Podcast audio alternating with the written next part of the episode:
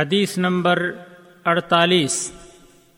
عن ابي طلحه رضي الله عنه ان رسول الله صلى الله عليه وسلم جاء ذات يوم والبشرى في وجهه فقلنا انا لنرى البشرى في وجهك فقال انه اتاني الملك فقال يا محمد ان ربك يقول اما يرضيك انه لا يصلي عليك احد الا صليت عليه عشرا ولا يسلم عليك احد الا سلمت عليه عشرا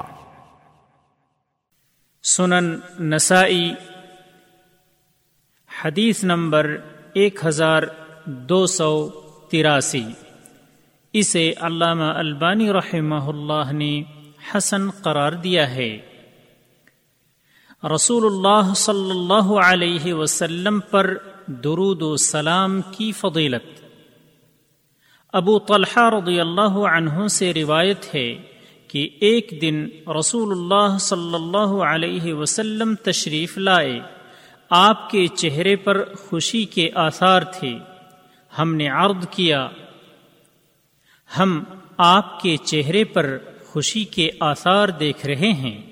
آپ نے فرمایا، یہ اس لیے کہ میرے پاس فرشتہ آیا اور اس نے کہا، اے محمد، آپ کا رب کہتا ہے، کیا آپ کے لیے یہ خوشی کی بات نہیں کہ جو کوئی آپ پر ایک بار سلاد یعنی درود بھیجے گا، تو میں اس پر دس بار سلاد یعنی درود بھیجوں گا؟ اور جو کوئی آپ پر ایک بار سلام بھیجے گا، میں اس پر دس بار سلام بھیجوں گا۔ فوائد۔ نمبر ایک، یہ حدیث ہمیں کثرت سے محمد رسول اللہ صلی اللہ علیہ وسلم پر درود و سلام پڑھنے کی ترغیب دیتی ہے۔ اور آپ صلی اللہ علیہ وسلم پر درود پڑھنے کا افضل طریقہ یہ ہے۔ اللہ صل علی محمد وعلى آل محمد كما صليت على إبراهيم وعلى آل إبراهيم إنك حميد مجيد اللهم بارك على محمد وعلى آل محمد كما باركت على إبراهيم وعلى آل إبراهيم إنك حميد مجيد.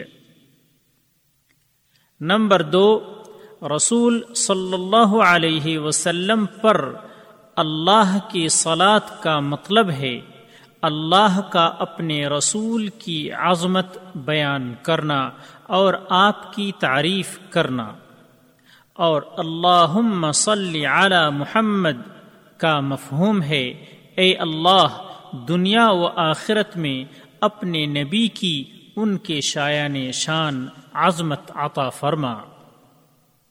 نمبر تین، اس حدیث سے ہمیں اپنے نبی محمد صلی اللہ علیہ وسلم پر سلام پڑھنے کی مشروعیت کا علم ہوا۔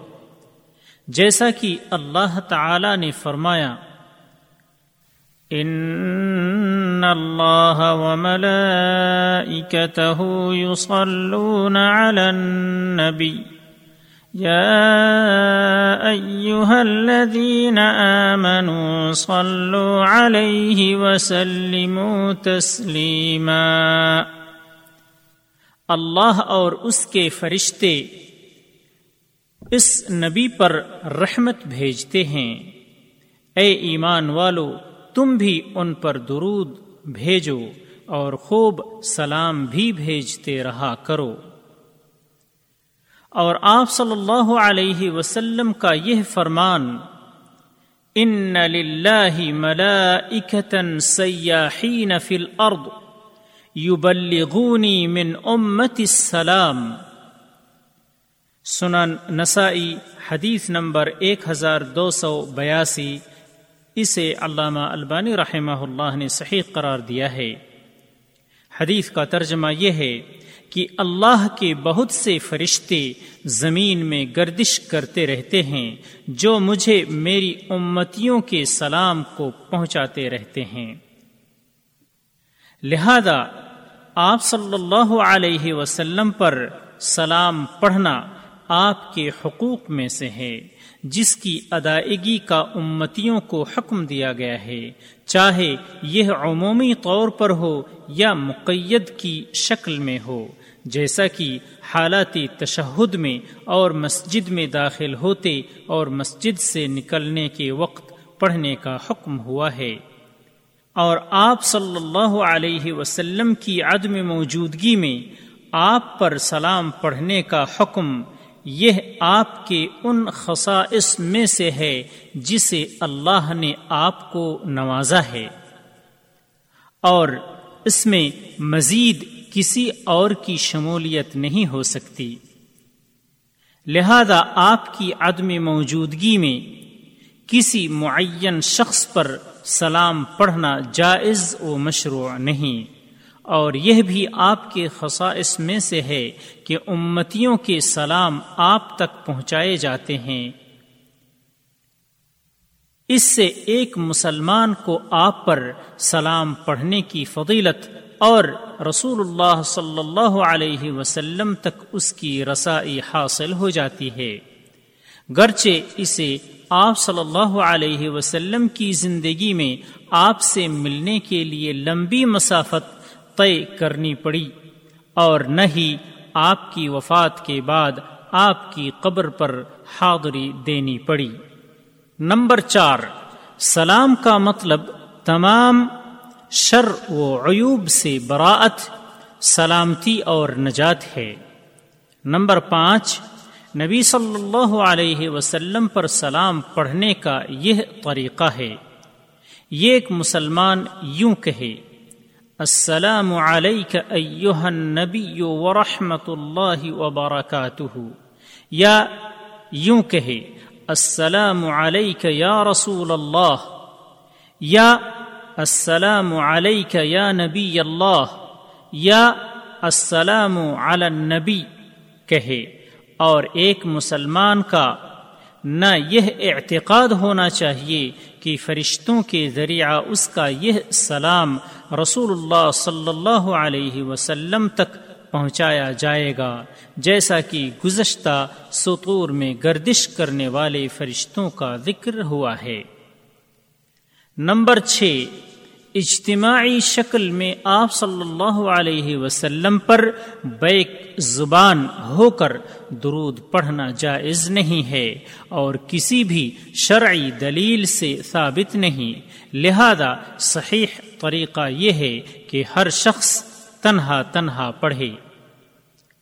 راوی کا تعارف، ابو طلحہ بن زید بن سہل انصاری رضی اللہ تعالی عنہ مشہور جلیل القدر صحابی ہیں۔